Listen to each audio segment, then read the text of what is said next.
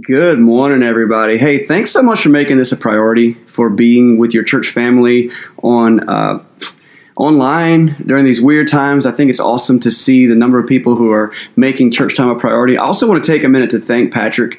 Uh, Patrick, uh, you've been a boss. In fact, right now, he's involved in some technical things right now to make this service happen, even though we're not in the same location. And so that's really cool that he's able to do that. And I just want to thank him for his time and for his family being hospitable to, uh, to our whole church family. Like they officially win the hospitality award because we've all been in their house for the last two weeks. Um, but hey, we're here. We got a new setup now, and uh, we'll see how long this takes us. And let's get into a new teaching series. Let's get into some teaching this morning. So, of all the things that I am missing the most, and I'm trying to figure out what am I missing the most during this weird season of COVID 19 and all that. Uh, one of them is probably going out to eat. Like, it's a big treat for my family. We love to go out to eat sometimes. My wife is an amazing cook. She cooks uh, food from scratch all the time. But you know that treat when you're just like, I want to go out to eat to a restaurant. And our restaurant of choice, I've made no secrets about this, is Islands. We love, and we've we've continued to go there to patronize them, even though it's just pick up, and then we we actually sit in the car and eat it in the parking lot because we're like we're at Islands right now. Can you see it through the window? Um, but uh, you know, a type of restaurant that I don't think is going to get much traction for a little while are the buffets, and I feel bad for them. I'm sure they're working out working out ways that they can, you know, have pickups and things available. But the beauty of the buffets is you get to go back. Right, and that's something we can't do right now but I have a love hate relationship with the buffet restaurant. I think you know what I mean. Uh, there, there are the classic, like homegrown. There's like 20 grandmas in the kitchen, and they're all making like this amazing Southern food. Uh, if you're watching this and you're not from the South and you've never been to a Southern food buffet restaurant, you are missing out on some of life's greatest gifts. I'm telling you. Uh, but then there's like the fast food type buffets. You know, the Cicis Pizza or or the grandfather of, of them all, Golden Corral I definitely have a love hate relationship with Golden Corral. Uh, I have a system at Golden Corral, and it is get everything twice. That's my system. and but I have a problem with all buffet restaurants, and this is my problem.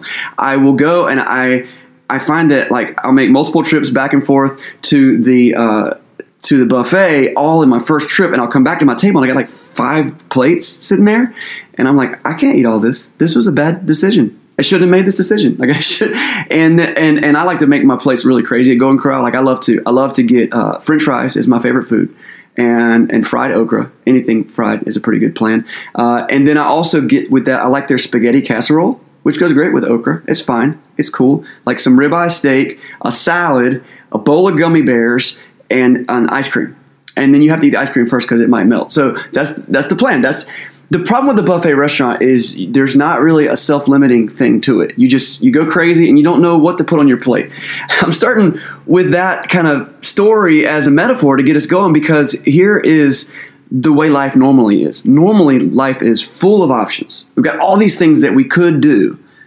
The question is, what's most important? What do I need to put on my plate? And what is just going to be waste at the end of the day? But now we're in this weird season of of you know, whatever uh, social distancing, and we don't have as many options of the things we can do every day, but we still have that same decision to make. What's the most important?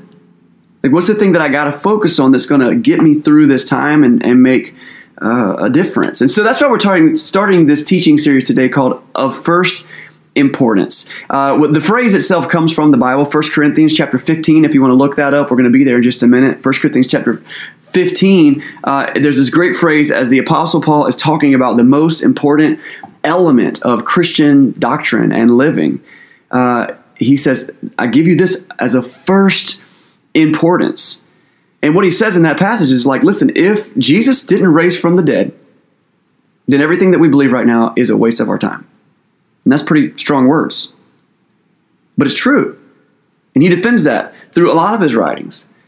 I want to read that passage to you, and it's going to be kind of an anchor passage for these three weeks.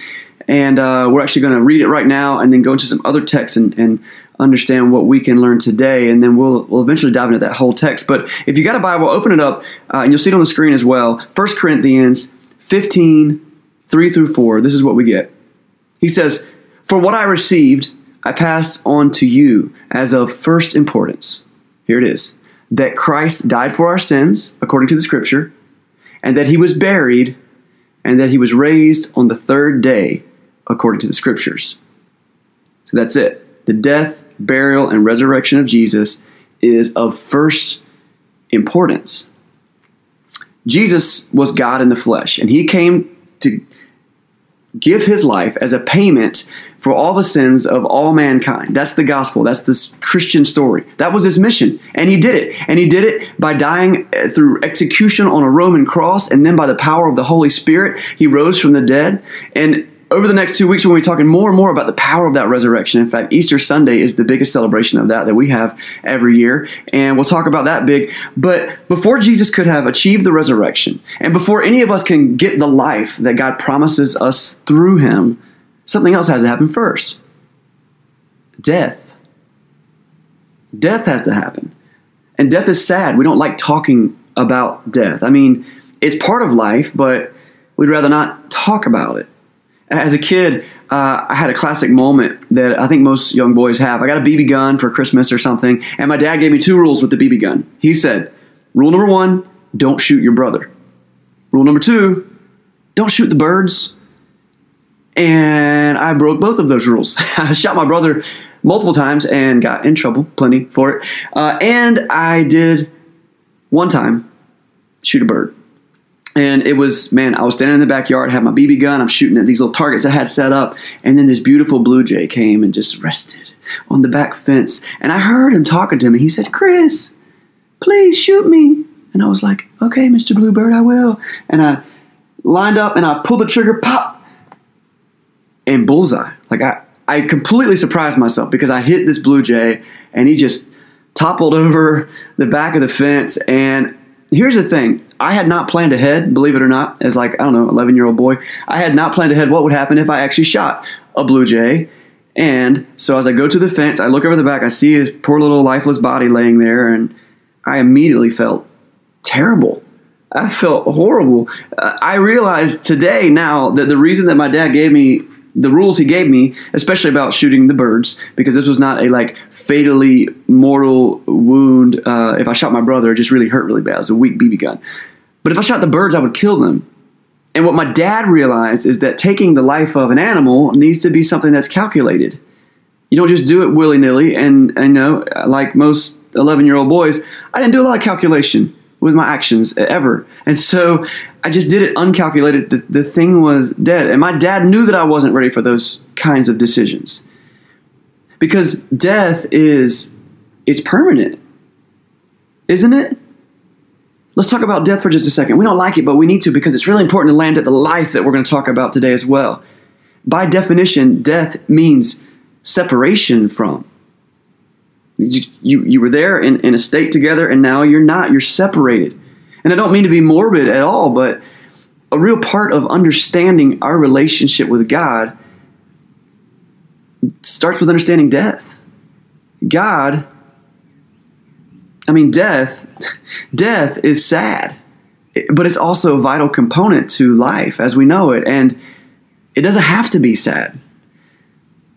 I want to use what we know about physical death and I want to connect it to spiritual things today because this morning I'm not talking about physical death.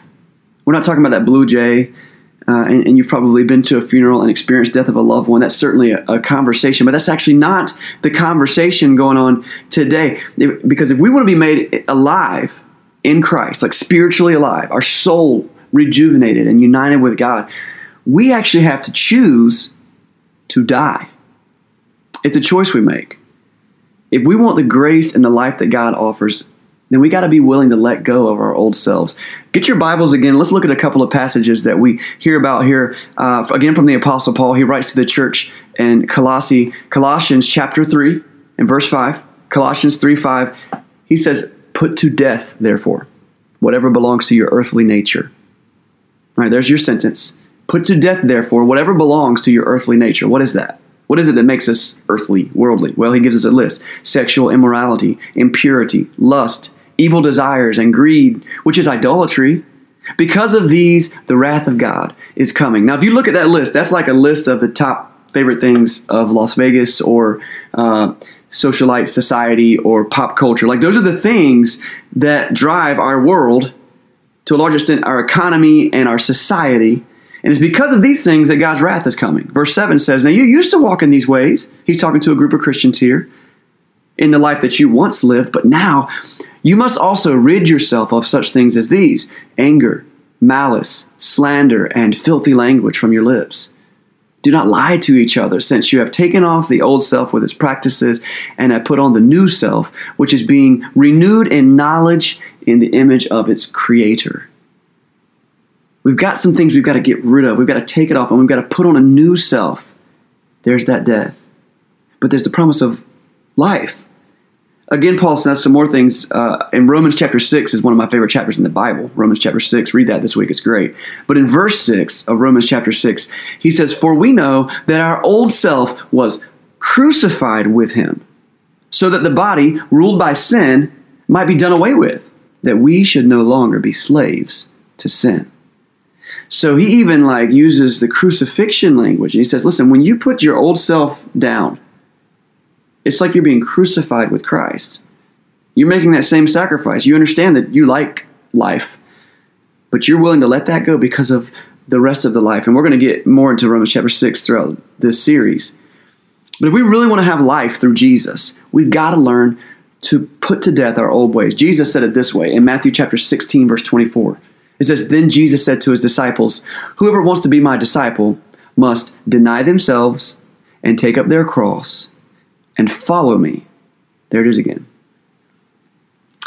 It's about trust. It's about trust. Okay, we're talking about death, but this death is about trust. We could probably take this conversation about death in 10 different ways. It might even just die into your old self. That's a conversation. We could talk about sin and getting rid of sinful behavior, which we are going to touch on in a minute. But that's not the biggest point I want us to make today. We could really go deep and try to understand what happens on a spiritual level because of Jesus' sacrifice. We could do a lot of those things, but it all boils down, I think, to this one word trust trust. Now, trust is a very similar concept as faith, and in this context, I think we can interchange the word trust and faith. They're a little bit different.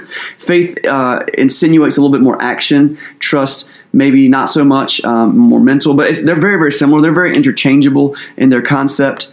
In choosing our life for God, we have got to learn to trust God and take Him at His word and do the things He asks us to do. And one of those things is to die to our old self I love the movie Aladdin. Uh, maybe you've seen these uh, March Madness brackets going around right now that are rating the top Disney movies of all time, and Aladdin keeps rising up near the top for most of those brackets. And it's one of my favorite movies. Uh, I love the new remake, by the way. Will Smith killing it. Uh, but so Aladdin, there's this scene, and he's running from these guards. And if you don't know the movie, first of all, shame on you. Shame on you. But uh, yeah, check out the movie Aladdin. But he's running from these soldiers, okay? He, he's kind of this. Um, this street rat, you know, is what he calls himself, and he's running from these soldiers, and he's trying to get away. And with him is Princess Jasmine. He doesn't know she's a princess yet. That's a whole part of the story. They're running, they're trying to get away. And they dodge through alleyways and they go up these stairs and they get to the top of this building. And when they get up there, their way is blocked. They have no option but to just jump out of this window or off this building or something. And that's their only way out, or turn and, and be captured by you know the soldiers. Well, in this moment, Aladdin has a plan. So he looks down at Jasmine and he reaches out his hand and he says, Say it with me. Do you trust me? And she's like, Yes. And she jumps because she trusted him. So she was willing to take the jump. When it comes to God, there are so many times when we face a decision or we have to make a change. And the thing I want for us to do uh, this morning is understand that when we look at that change, we often have the decision between what I want to do and what God wants to do. Do I do it my way or do it God's way? In our minds, we tend to measure uh, the quality of our life by what we produce. And that's why when we introduce ourselves, we're like, you know, hey, my name's so and so. This is what I do. What do you do? Because we're kind of constantly measuring each other. What do you contribute to the world? I mean, are you making a difference? I'm making a difference. And we give ourselves titles. You know, I'm a teacher, or I'm a sales associate, or I'm a business owner. I have, you know, this degree background. And that's fine. That's great. But what we're doing essentially is we're saying, well, this is what I contribute to society. And as much as we hate to admit it, it is a very big part of how we define ourselves. It is so easy for us to sum up our lives by what we produce in this world. And that leads to this rat race uh, of business and stress. And that moment where I was talking about at the very beginning of walking through life with this plate through the buffet, and we're like, "What do I put on there? I, gotta, I gotta do the right thing. I gotta contribute. I gotta make the best decisions." And here's the thing: all the things we pile onto our plate, the name tags that we wear, pick your metaphor, none of those has the power to give us life, to give us true spiritual life. And here's maybe the most important thing that you could hear today. Okay God does not make his choice to love you based on what you produce in this world. If we ever got the impression that God is impressed by what we can produce, we are wrong because he's like, oh, good for you. You know, not like he's like patronizing us, but he's like, look, I made everything. Okay, I, you don't have to impress me with what you can do and with what you can contribute to this world. There's something deeper. There's something more that I want you to be known for. And in fact, the God chooses His love for us for this simple reason He's our Father and He created us, and He loves us. He even loves us when we're far off His path. He loves us. And He's gone to great lengths to prove that. And as I was trying to think of, like, what could I possibly say this morning to encourage my church family this morning? I mean, there's a lot of things I could talk about. What I landed on after a lot of prayer and a lot of conversations was this I believe that God wants you to hear this. God wants you to hear Him say, Trust me. Trust me. Find rest in me. And in order to do that, you're going to have to die to yourself. You're going to have to get up, give up this notion that you've got to fix it, you've got to control it, you've got to produce it. And God says, Trust me. And all through the Bible, we see that God is not surprised by our struggle. In fact, he understands it. You know what I believe? I believe that God understands COVID 19. He understands the stress it's putting on you and your family. He understands your unemployment or that maybe you got laid off this week. He understands that you didn't sign up to be a homeschool family. Like, you know, I didn't want to do this. I had another job and we had school figured out, but now I'm doing this other stuff every single day and I don't know what to do. How do I decide what's most important to put on my plate? And then we pile on the wrong things. He understands that. He's not mad at us for that. He understands that we're all wishing this was over. He knows when it's going to be over, as a matter of fact. He understands your frustration. He understands your fear. He understands that. And, and what's most important, because, of he, because he understands all that, what's most important is he calls us to set his, our eyes on him. Set your eyes on me. Trust me. Jesus talks about this exact same thing in the Bible, and this is a passage I return to very often. I want to encourage you to take a look at it. This is in Matthew chapter 11. I'll start in verse 28. Jesus says it this way Come to me, all you who are weary and burdened, and I will give you rest. He says, Take my yoke upon you and learn from me, for I am gentle and humble in heart, and you will find rest for your souls. For my yoke is easy and my burden is light. Well, that's comforting.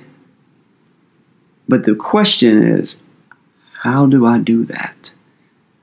Here I am standing at the buffet line trying to decide what's most important. How do I take it to God? How do I put it at the feet of Jesus? Well, that's a process, but I, I got three things, and, and, you can jot these down. I'm not going to go deep into them, but they're things that are really going to come out more as we do this series. And I think there are three things that we have to do. You have to do these things. Number one, you have to die to yourself. And it's a decision. It's a decision that has to be made. And I don't want to pull any punches here. What we're talking about here is sin and righteousness. We're talking about there is a state of mind where I am okay with sinning, and I have to get into my own head and say, I'm not okay with that anymore. I need to put that to death. I need to get it out of my life. And I need to, in, in doing that, I need to turn to God and accept the sacrifice of Jesus and die to yourself. And I know that we got a wide variety of people watching this morning, but here's the thing no matter where you are on that path, you can die to yourself every day. Every day. Maybe you need to do it for the very first time. If you need, if you want to become a Christian, you've never done that, like this is actually a moment. You actually decide, I am going to choose to become a Christian. I'm going to choose to die to myself and, and and understand this new life that Jesus offers. Here's what I invite you to do. Uh, you can make a comment below, send me a message through our Facebook page, or straight to me, chris at jointheventure.com. I would love to start a dialogue with you, and we could talk to you about things like baptism and living out faithful life and getting over the past, and, and maybe you're struggling through an addiction or a bad marriage or whatever it is. We can talk about all those things. But the very first thing, before we deal with any of that, before we get the life, we got to choose to die to ourselves. That's the first thing. The second thing is this we need to fill ourselves with Him. Okay, the, the thing where he, He's going to give us life. Okay, He gives, it's His gift to us.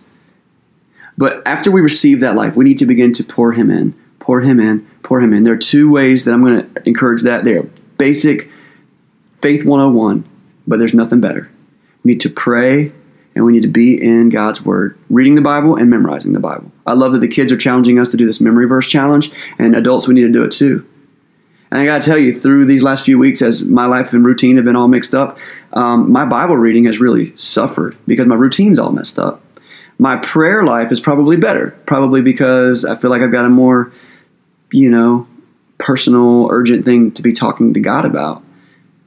We've got to be in God's Word. We've got to be pouring it in, pouring it in, pouring it in, knowing the root, the truth, dispelling the lies, knowing what God says, writing it on our heart. That's what Scripture memorization is, writing the words of God in our heart. So we need to die to ourselves. We need to pour Jesus in. And the third thing is this we need to also be pouring out. Pouring out. At our church, we call that being a love agent. And what that is, is, is just loving people, it's serving. It's serving. Now, at the end of our time this morning, we're going to share three or so specific ways that you can pour out into our community, specifically uh, responding to COVID 19.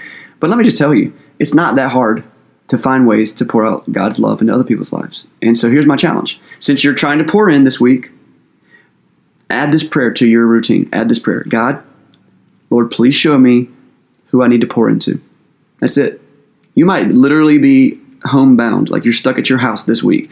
But that doesn't mean that you can't have someone in your life that you're influencing through a phone call, through a text message, through social media.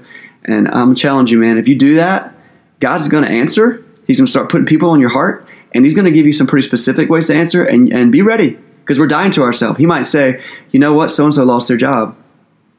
Maybe I should dig into my savings and help them out with their rent this week. Right? I mean, that's hard. That's hardcore stuff.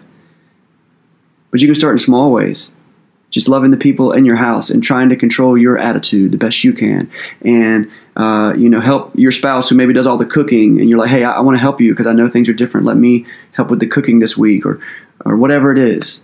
Pray for that, and God will show you a way. We need to pour out, die to ourselves, pour in, and pour out.